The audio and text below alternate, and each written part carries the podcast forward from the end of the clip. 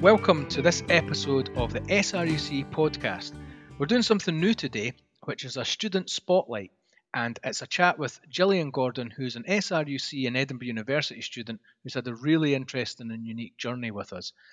I'm William Ansell, I'm the digital manager at SRUC, and what we'll be chatting through today is Jillian's career to date and how she's arrived at where she's arrived and some of the challenges that she's faced along the way. Uh, hi, Jillian, how are you doing? Hiya, hi there. Yes, I'm good. Thank you. Thank you very much. Jillian, you've had a really interesting journey with SRUC and Univer- Edinburgh University since leaving school. I think our listeners would find it fascinating. Take me through from school and to your studies with SRUC. What's your sort of origin story? Um, so yes, um, growing up, I was always interested in agriculture, but I never spent that much time actively working in it. Um, there was some distant family connections and some connections through horses, which allowed me to keep a little bit of a of an eye in the game. But it was really more focused on biology. Unfortunately, when I was at school, I um, high school that is, I did really struggle. Um, I did not enjoy it. I couldn't find any topics that I enjoyed, so I I didn't really succeed there very well. Um, and it was only when I went to SRUC that I found my passion um, in animal science at the time, and that has developed into animal research. Um, but yeah, that's how I got started. Great. And you're dyslexic, and you found this out when you were at school, um, and you never really had support for it until studying with the SRUC. What kind of difference did that support make? Uh, absolutely huge difference. Um, so at high school, it was the standard procedure of you sat in front of a computer and you did a sort of video game style online assessment, which always came back as, oh, yeah, there's a really high chance that you have dyslexia and that this will impact the way that you learn and impact the way that you can um, succeed. Uh, but being a large school, there wasn't really much I could do. I was passing my assessments, so it wasn't really a concern for anybody at that time. But when I came to SRUC and I submitted my first assessment, my lecturer at the time said, "Oh, I, I don't have it in my notes that you're dyslexic. Um, that we can get that sorted. We'll take you through the proper assessment um, procedure. Uh, we'll we'll just we'll just get it sorted and we'll give you the support and the help that you need." Being able to access that assistance in the sense of um, proofreaders and um, scribes for written assessments, and perhaps extra time if it was an, an extra long essay it really allowed me to to work to my best potential really. Um, and i went from being a c sometimes d grade student all the way up to a's and b's um, which was absolutely fantastic and really encouraged me to stay in education well, let's talk about your education journey since then, because you've covered an awful lot since those early days um, doing an HNC. So um, take me through that journey up to where you're now, where you are now. So you you started off doing an HNC with SRUC, is that right? Yeah, that's right. So I started all the way back in 2011 doing an HNC in bioscience. Um, at the time, I was actually the the only HNC student on the course. So I was a bit nervous because I thought, oh my goodness, I'm grouped in with all these people who are smarter than me. They could get into the degree program. Um, but actually, Donald Mitchell, who was in charge at the time, sat us all down and said, Well, I expect every single one of you in the room to be graduating with, with honours in four years' time. Um, irrelevant of how you got onto the course, that's what you can achieve if you work hard. Um, and that was just such a relief, really, to be included as sort of one cohort rather than being sort of put out as a different type of person because I have a neurodivergence. So that was exciting. So from the HNC, I continued on to do my HND and then just moved seamlessly into third year and into my honours year. Um, so in the same time as everybody else, I achieved my honours degree in applied animal science, um, staying in the same classes as everybody else and getting the same education entirely as everybody on the HND and the degree course so that was absolutely fantastic and really allowed me to to develop my um, education in a seamless way. It was really good. Um, from my degree, I moved straight into a Edinburgh Uni SRUC collaborated masters. So this was a online masters called International Animal Welfare Ethics and Law. And I joined that in the um, autumn of graduating, so 2015 Um, this master's, unfortunately, it was totally self-funded, so I had to work full time while doing it. So that meant I did it part time, but it was online. Um, so this was all before COVID, but it was an online, completely studied online masters, and that was um, that was great fun because it allowed me to actually work full time uh, to cover it, and meaning that I didn't have to incur massive student debt. So that was great. From there, I moved on to a PhD which is termed a three plus one PhD. So that means that your first year is a master's by research. So I got another master's, um, this time in human geography, where I looked into a more social science side of agriculture um, compared to what I've been used to. And now I am in my final year of my PhD. So hopefully I'll be submitting that at the end of the year, um, where I've been looking at the way that farmers produce beef coming out of the dairy herd and focusing on the social science aspect. So yeah, that's me so far. Brilliant, brilliant. That's really, that's a really interesting journey. So your PhD that you're doing, what's that centered centered around? What research are you doing? So my main research focus is the beef coming out of the dairy herd and how is that bred and produced. And we're looking to encourage the way that the breeding decision is conducted to improve welfare and sustainability and see what potentials there are there for those areas, including food security as well.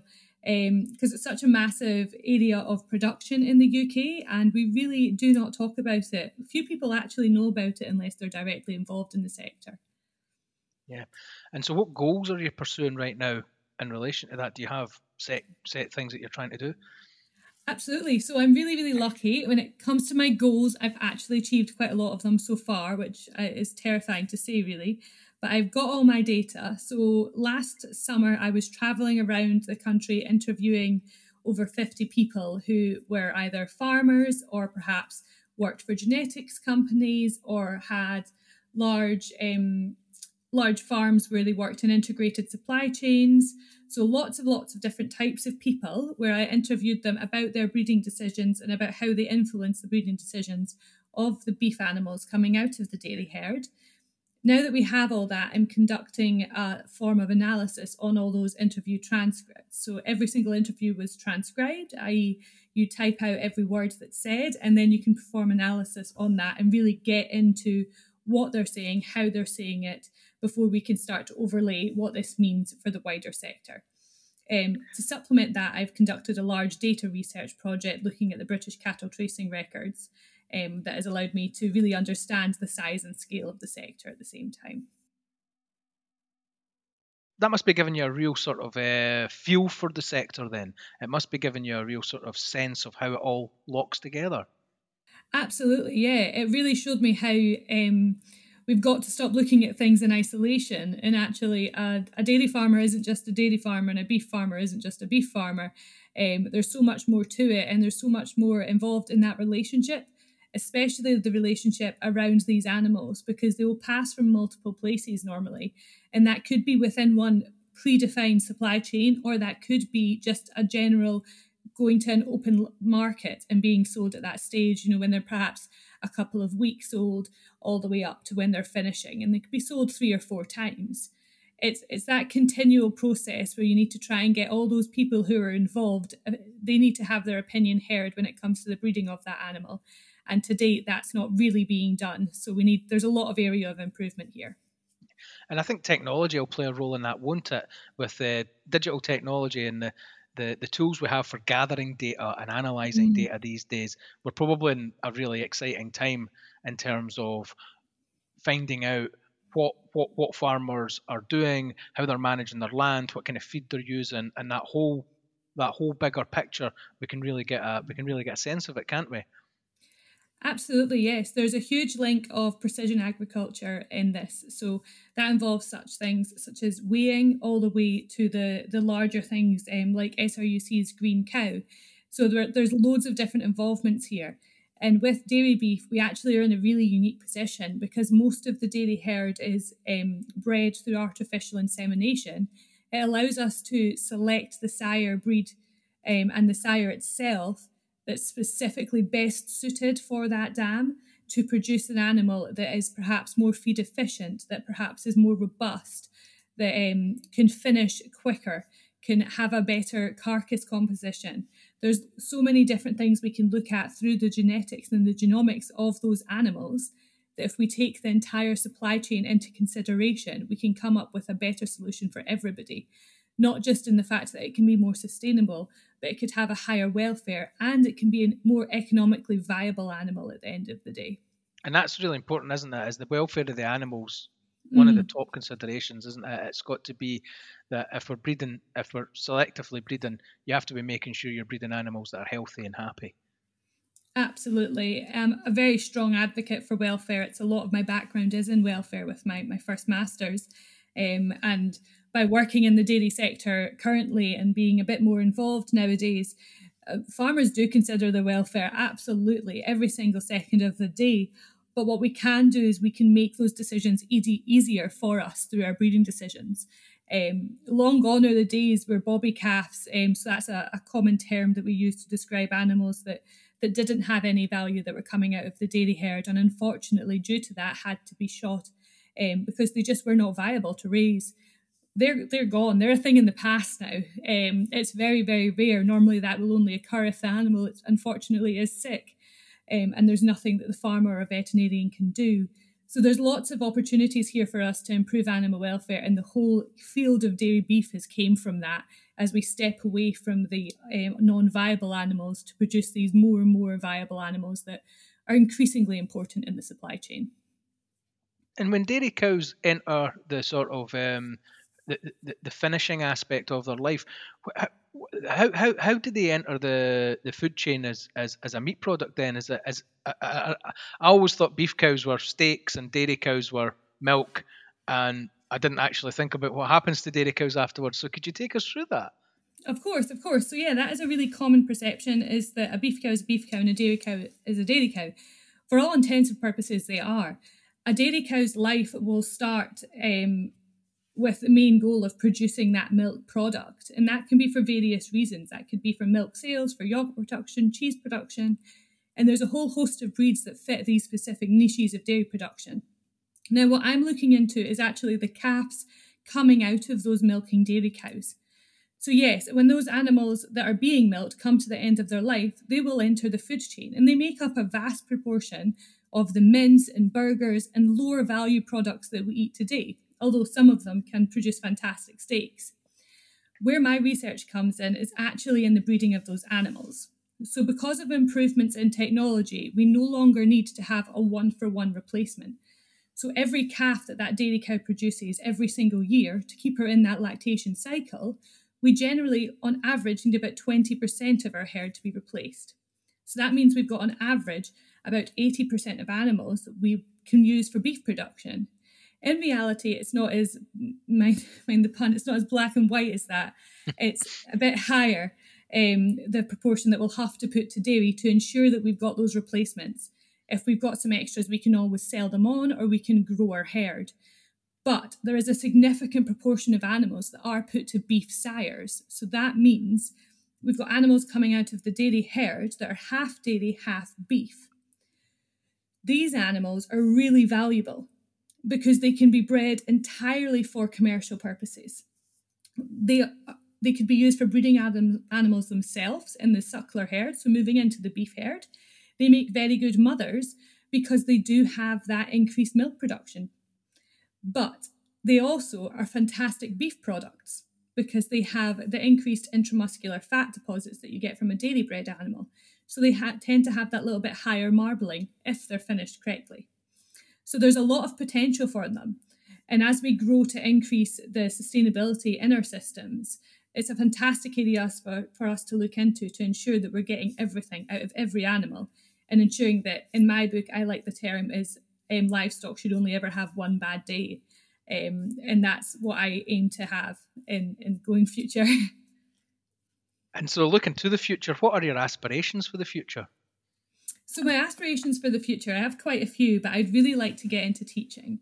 Um, I found that my the way that I was taught at SRUC and my experience in education shifted completely, and I'd love to be able to provide that for somebody else and really inspire them to go forward. That actually, even though you might have flopped out of school and been completely rubbish and called daft and silly and not academic for most of your life, if you find something that you enjoy and you find something where you can be supported in the correct way, in the way that works for you, not the way that works for the rest of the world, then you can really progress and you can achieve whatever your aspiration is, be it a PhD, be it a professorship. So I would love to be able to, to be there to support these people as they move forward and also just to support the population and be an advocate for the fact that UK agriculture is doing some fantastic things. Um, so the opportunities at SRUC for a lecturer are, are on the horizon, I hope, um, uh, with a particular interest that I'll still be allowed to do some research on the side.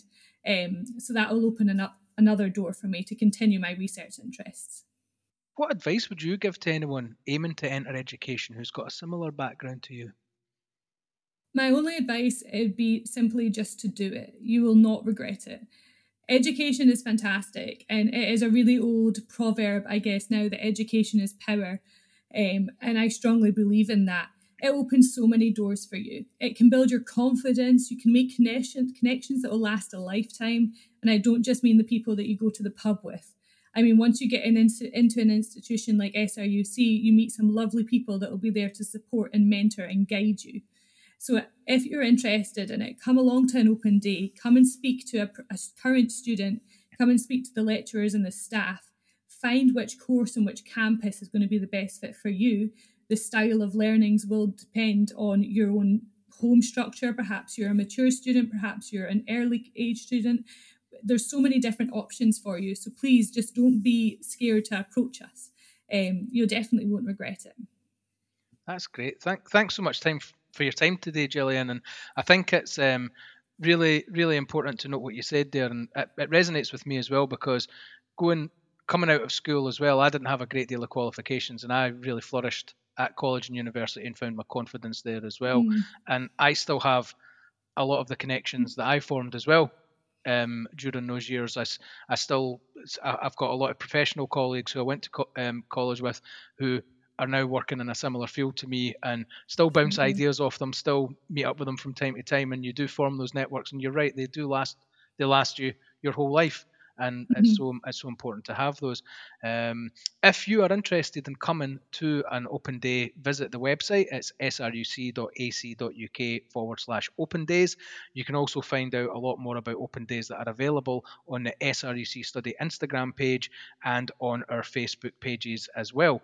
Um, we've also got Facebook pages for all our campuses. So if you're interested in studying at a particular campus, please visit that particular campus Facebook page, for instance, for Barony, for Elmwood, for Craibstone and for Queen's Park and Edinburgh and Oatridge, you can go onto their, all their Facebook pages, see the events that are coming up, and um, maybe come and have a look at the courses in person, have a look at the facilities and things like that. Thanks so much for your time today, Jillian. It's been absolutely fascinating listening to you, and your journey is, well, well I'm sure will continue to be fascinating as well. Thank you very much. Thank you for having me. Thanks, Jillian. Thanks.